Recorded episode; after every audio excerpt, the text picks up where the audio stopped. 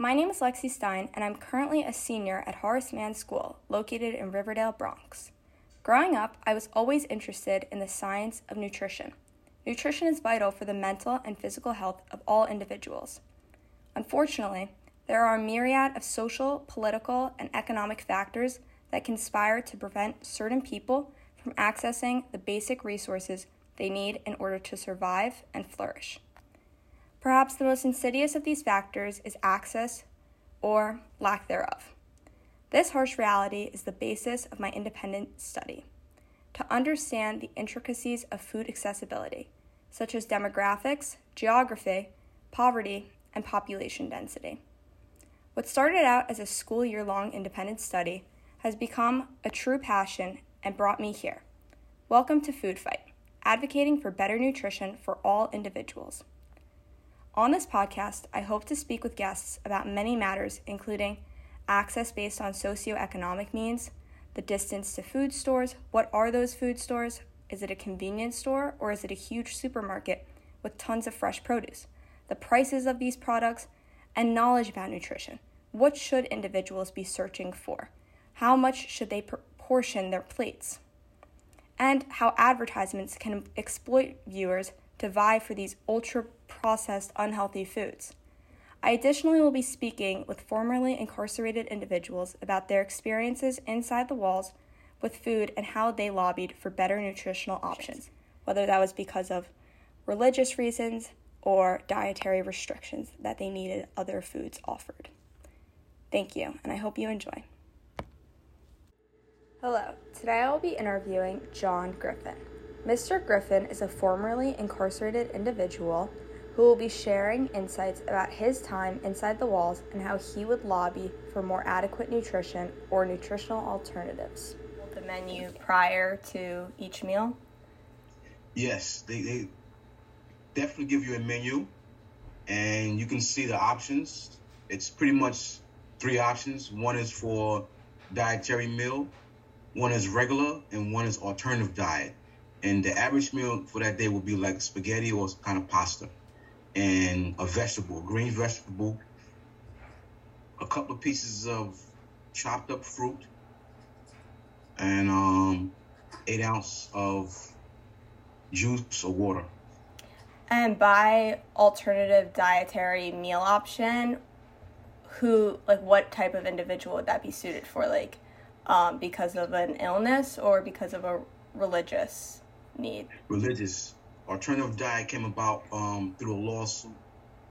The lawsuit was predominantly about the lack of religious uh, meals for Muslim, for Rastafarian, and for um, men who were following the five percent nation, and anyone who did not eat pork. So it was a soy-based meal. Got it. And because it's soy, everyone can eat it. Okay. So across the board, it's across the board. It was for everyone except Jewish. And then with the meal that you explained before, how was the portions? So like in comparison, the vegetables and fruit to the pasta dish. Okay, the portion is a, a very small portion. They have to ration it out um, between ounces or spoons. If it's rice, it's like uh, a bowl, a bowl and a half, shaved um, a standard size bowl would probably be eight ounces, maybe. Got it. And then, and, oh, sorry. Continue. Yes. Um, and then, did other incarcerated individuals talk about food and issues with the dietary options? Like, would they complain about the timing, the selection, or even the type of food? Yes, yes. And each facility had what they call an inmate liaison committee, and these are representatives who speak on their behalf to Department of Nutrition, to the superintendent, security program, administration, every level, and it goes to central office to the commissioner and his team, where they can review if there are any facilities that have similar issues. If not, then it gets just denied or it's not really looked at. Got it. And then how you spoke a little bit about the initiative for religious dietary needs and creating an alternative meal. how many individuals did it take for that change to occur? Well, it takes, uh, it started from a lawsuit, and you need approximately, it could be three people, it could be five, it could be 10 people on a lawsuit. And what happens is they make it where it's retroactive, where every facility will have to follow the same guidelines. So you can start with five people to initiate the comp- or you need four people to start a complaint called a grievance. So all these four people or three people. And once that's processed, then you can file a lawsuit. And then every facility will have either the benefits or the down side of the uh, ruling of the dietary law. Got it. Okay, so, and then you spoke about the alternatives if it's because of a religion, but would Yes. there be alternatives if someone chose to be a vegetarian or vegan? I guess they could just use the religious supplement because that's a soy based meal. Um, what about Yes. people with like diabetes or high blood pressure? Would that be something that was focused on when it came to their meals? Yes, that is the third category. That category is, is, is considered, it's called diet. What diet does it is those who are, who can't eat like certain food, like you mentioned, whether it's diabetes or they have hypertension. So they would have a diet that is accommodated to their particular situation. If it's diabetes, then they would give them one slice of wheat bread. They would give them chicken that has its skin removed, or they give them a hamburger, or a piece of fish that has um, it's not it's unbreaded and unseasoned. The same thing for um, individuals who have hypertension or high blood pressure. The same thing it would be no sodium or low sodium diet. Um, Got it. And regardless which type of meal individuals chose to eat, did you think that um, your peers or you, did you feel satisfied after meals or were you still very hungry waiting for the next meal? very hungry. They give you a small, they give you enough just to pretty much survive to the next uh to the next meal. The meals are, very unsatisfactory. Most of the time, the meals do not have seasoning because they want to make sure that the food they give is not uh, medically offensive to anyone's medical situation who may not have had a chance to go to the doctor and say, "Hey, listen, I'm a diabetic or have hypertension." They may have they may have not had a chance to see the doctor to initiate this. So what happens is they make sure the food, whether it's pasta or if it's rice, majority of the time has no seasoning. Or if it is a rice with some kind of seasoning, it'd be like a rice diablo with uh, beef mixed in with it and some tomato sauce or red sauce to give it coloring. But normally they don't put any type of uh, seasoning in it. Got it. And given your religion, what were the foods that you were restricted to? And would there, well, you already spoke about the supplementary options. Right, right. But they also had um like once a week they would have what they call halal halal meals. It's spelled H A L A A L. And what that means is anyone who is registered as Muslim is allowed to take the alternative, which would be halal, could be a chicken patty, or it could be chicken. Most time, it's chicken patty because it was it's accessible and it's easy to purchase throughout the state budget. So most time it was a chicken patty or a quarter leg chicken, chicken uh, thigh. But um, because they didn't really follow the rule, whoever wanted it can get it. Got it. Okay. And then, was there a specific moment when you felt that your dietary needs were being ignored? Specifically, maybe like during Ramadan, would they fit in times for meals at times that you weren't fasting? Ramadan, we had more control over it because we use our own money. We use money from fundraising, and with that money, we purchase the items that we would like to buy. Like we can buy chicken, we can buy fish, we can buy lamb, we can buy goat from the vendors that are departmental uh, approved.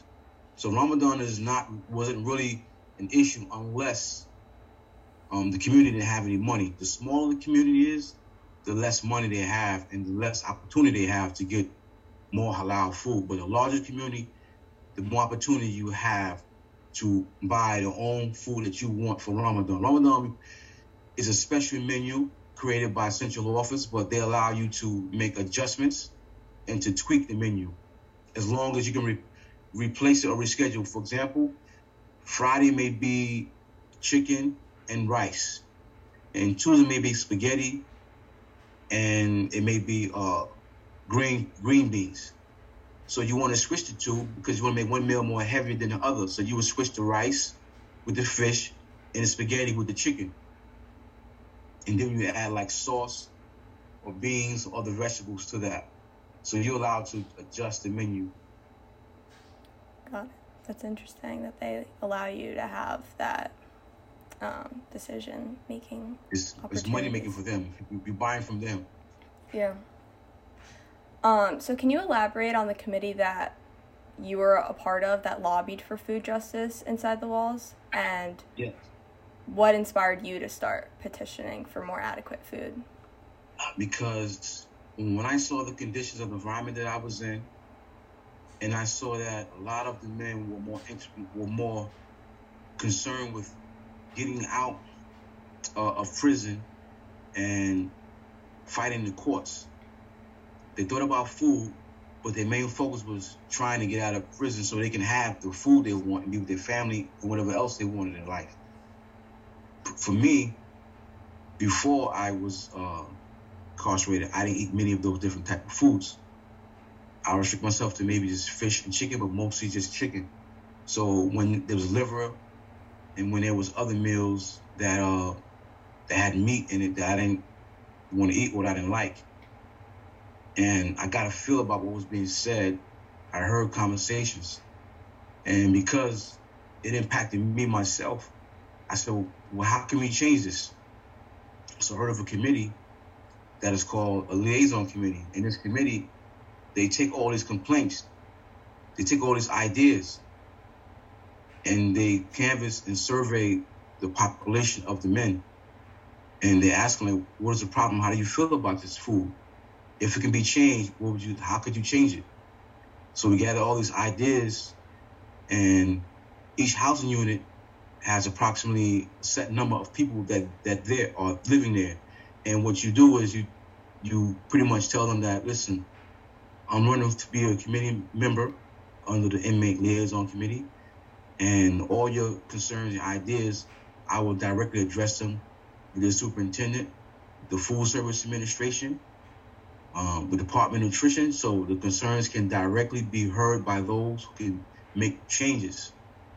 And if they agree, then all they have to do is contact their bosses or supervisor in, in Albany, um, which are the assistant deputy commissioners, and they can make changes in the facility based on that because they get allow the superintendents to run their facility how they see fit. So if the superintendent saw fit that it was needed to make menu adjustments, then they can start at that facility first as a pilot project to start there. And if it's successful under maybe like 90 days, then they would suggest that they make a lateral move and allow all of the facilities to do the same thing. So once you tell these men this is what you plan on doing, there sometimes there are other men who are, want to run for office as well. They want to do the same thing and say, well, I think I'm most suitable to raise these issues. And so what you do is you have your name placed in the ballot that is uh, conducted by the administration. And what they do is they oversee the process, and whichever of the offenders were to win the election, then they will become elected as a representative of that house, that, that housing unit for six months. They can only run consecutive terms, um, one year being maximum. Then you have to mandatory take off six months. So you can run for two terms, which is a one full year. And so I got involved because the problems impacted me personally. Some of the men who I spoke with that I befriended, it impacted them. So I, I took it as that someone who needed to communicate effectively to the administration, I felt that I was in a position to have a desire to want to express the concerns in a respectful manner and hope that it would change. And most of the time, I, I got pretty good results. Sometimes I got no results. But most of the time, I got pretty good results. I was um, very efficient and effective in communicating and getting things um, getting things done with their with the administration support and showing them, you know, the pros and cons of how the meal is, how essential and important it is. That's amazing. Can you um, give an example, if you remember, of a time like what was something specifically that you had asked for that they I didn't like either shot down or ignored? Yes, we had we wanted to order uh, more. We wanted more. We wanted more fruits and vegetables on the menu because you may see a banana like once, once a week or once every two weeks. You you always see apples every day. You will see an orange once a week. We wanted to increase the amount of oranges, to increase the amount of bananas on every menu. And they said no, that it, it costs too much money. So we in turn said, well, we can pay for it. We can take the money that we use from the Inmate Liaison Committee and we can purchase from the wholesale dealers and buy these products. That way we can increase the menu to have more fresh fruits and vegetables, even salad. Mm-hmm. And they said that they said no, that it was not uh, our duty to take care of feeding the population or making menus out. It was for central office, which meant that central office is the commissioner who's appointed by the governor, and the commissioner has his assistant deputy commissioners who oversee or each facility under a position of being assistant commissioner. So the one who would actually run that department would be the assistant deputy commissioner of administration or food service. These are direct bosses who can say to the commissioner, this is what we believe should be a change. And if they agree, then they will change it. But if they don't agree, then it doesn't doesn't fly. So to increase the veg- fruits and vegetables, they didn't want to do it. So, what were some resources you used to have the knowledge about like the manufacturing, so that you could kind of use it as a rebuttal to say, well, we can actually find an affordable way to have these healthy food products inside the walls? Um, commissary, they use vendors. The commissaries, they would sell bananas. Sometimes they would sell onions. And the same vendor that sell onions will also sell bananas. And so when we met with the the commissary supervisor, we would ask about the contracts, about the vendors. Can they find vendors that can supply a high demand of fruits and vegetables? And we find out that yes, they can. But because the shelf life, they said, was so short yeah. for bananas and for oranges that they didn't want to take the risk of ordering it. Mm-hmm. They said as, they said as an alternative, they said what you can do is you can pre-order the, the supplies. But in pre-ordering it means that a group would have to do it as a fundraiser. So if you go to the commissary twice a month, that's two times a month. You're gonna you're gonna be able to per- use your own funds from your account to purchase these items. So they said that well, if the product comes in on a Monday, and one group or two or three groups shop, and they still have supply left over, but everybody has shopped already. What happens to those um, bananas that haven't been sold? Or what happens if it's too ripe? No one wants to buy it. So there were a lot of issues with that. So we said, well, buy them green. And then when you buy them green, it was issue of they couldn't get enough, or there was issue with the gas. So they always had a, they always had a comeback. It was a constant just going back and forth like playing tennis, but sometimes we get someplace, sometimes it, it worked better in lower classification facilities because the security is more lax. Um, generally speaking, the max A, they were not really, they weren't against it.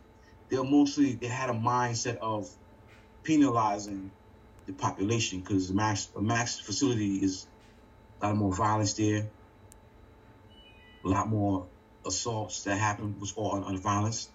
And so because of that, they take a stance that we're not going to do anything for this population because they have a tendency to have a high rate of violence and contraband. And because of that, they didn't want to feel like they were giving the population a reward for bad behavior.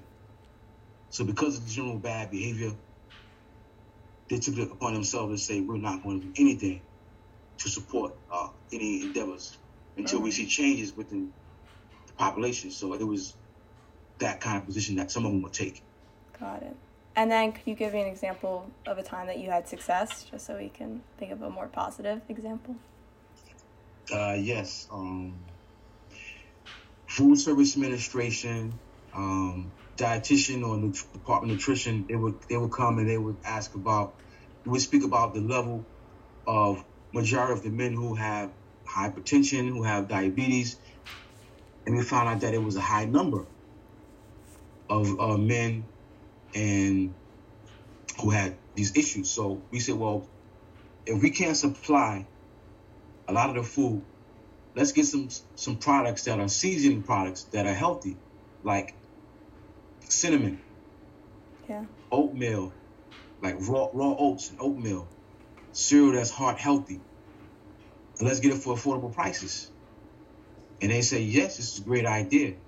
Because the cinnamon is one thing that helps it lowers blood sugar, it lowers um, hypertension, high blood pressure.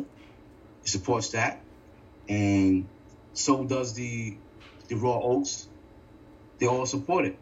So we had got a lot of good responses from them. They, everybody agreed this is a good idea. So for the first time, for a product that was considered to be a class A tool, which means that it can only be used under strict supervision of Security and Food Service Administration, now everyone had access to buying this at an affordable price in the commissary. And because we can find oats and oatmeal that's raw and affordable, you also can use the cinnamon as an additive to it to make it taste better, but also give a natural and good stimulating effect on health. That's amazing. So this was this was a plus. Um, and then also you spoke a lot about the prepared foods that you were offered, for example, rice, different forms of protein.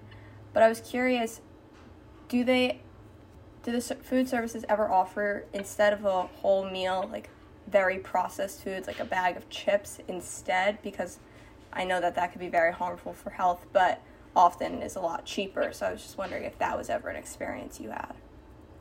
Yes, they do offer like um, a bag of chips, but the bag of chips is maybe like actually three or four chips in a bag, and it's a very small, very small bag. One of the smallest bags you see in the market today still that sells to market. The same bag, only three or four chips in it. You may see that probably once a week or on special holidays like the Fourth of July when they want to do a brunch.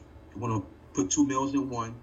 So they give you like cold cuts, like bologna, two slices of American cheese, applesauce, and probably uh, three bean salad, which is kidney bean, um, chickpeas, and some other bean or string bean, all mixed up. They would have this as a as a vegetable. So it's done. It's really done like that, and it's really it's a waste of money. Yeah, I agree with that. So on holidays, they would combine meals and call it brunch, but did Yes. um, individuals, peers of yours, feel as if that's them kind of creating a loophole so that they could spend less money and pretend that this is something that people should be grateful for? Um, no, because when it comes to the money and the budgeting, the only reason, the, only way it would impact the budget if they were not using, if they were given like seventy thousand dollars to purchase food for this, let's say for the week or for the month, because in food administration, when you're on the committee, you get a chance to see the contracts, the money's being spent. So let's say, generally speaking, you spend seventy thousand. Um, the food service, the food service spends seventy thousand a month, and they happen to only spend fifty thousand. So when it comes time for the budget, the next year, they're gonna say, "Listen, we noticed that in your budget you spent fifty instead of seventy, so therefore we're going to scale back the remaining twenty because we said that you didn't use it, it's surplus now. So because you don't need it, you demonstrated that it wasn't used for a month, we're going to reduce the amount of money you're giving. And when this happens, you see the rations and the portion size, you see them get smaller. or you see them less. It's horrible. Um, and then finally, just my last question is: Currently, are you doing any? Are you still involved in food justice, specifically with incarcerated individuals? Is there anything that any initiatives you're still working on today? No. Um, right now, what I'm doing, I took it to another level. What I'm doing is human services. And human services allows me to impact a broader scale, not just only food or visitation or human rights for men and women who are in those places of incarceration, but it also speaks volumes to those who are out in society who have the least amount of resources. Mm-hmm. Um, social justice is one of the formats you can call that. Um, it's my major in college, and also um, is human services slash mental health. So with this approach, I'm able to look at a broader scale and be able to communicate directly with a lot of different individuals, which I have in the past, like with Assemblyman O'Donnell, who is the 67th district. He also, for several many years, was he was the commissioner. Uh, he was the the chairman on crimes and committee, and so I've had opportunities to not only deal with him as an inmate liaison committee member, but um, once being re-released, I was also able to go to his office, meet him personally, and just bring up some of the conversation we had many years ago. But also on this level, be able to speak to him under umbrella of human services on some of the things that are needed, like some of the buildings that are abandoned, and how like men and women need, perhaps need shelter in a stable environment, because that's one of the things that they're impacted by is housing or medical. So that's my approach that I'm taking now. Um, it's it's stronger and it's more hands-on than the limited amount of time that you can spend for six months or one year as someone that's inside there on a committee. I have an opportunity now. I have a have have, have access to a lot of information, whether it's from uh, my professors and doctors in, in school, or directly dealing with community members like Eric Adams or Helen Weinstein or members of society like that these pillars of society now they can hear the concerns or like SOS, which is the pro prep with Michelle Lowen, attorney Michelle Lowen, Anthony Dixon. These groups in RTA has given us uh, a platform that when a moment comes to speak about these matters, it can be addressed. Like now, we're speaking about um, food service and the different levels of how the quality of food or the inequality of food is being looked at and how it's being overlooked. So just being a member is still about rehabilitation under rehabilitation through the arts, which is RTA and other committees that deal more or less um, on dealing with the community members and leaders also as pro prep.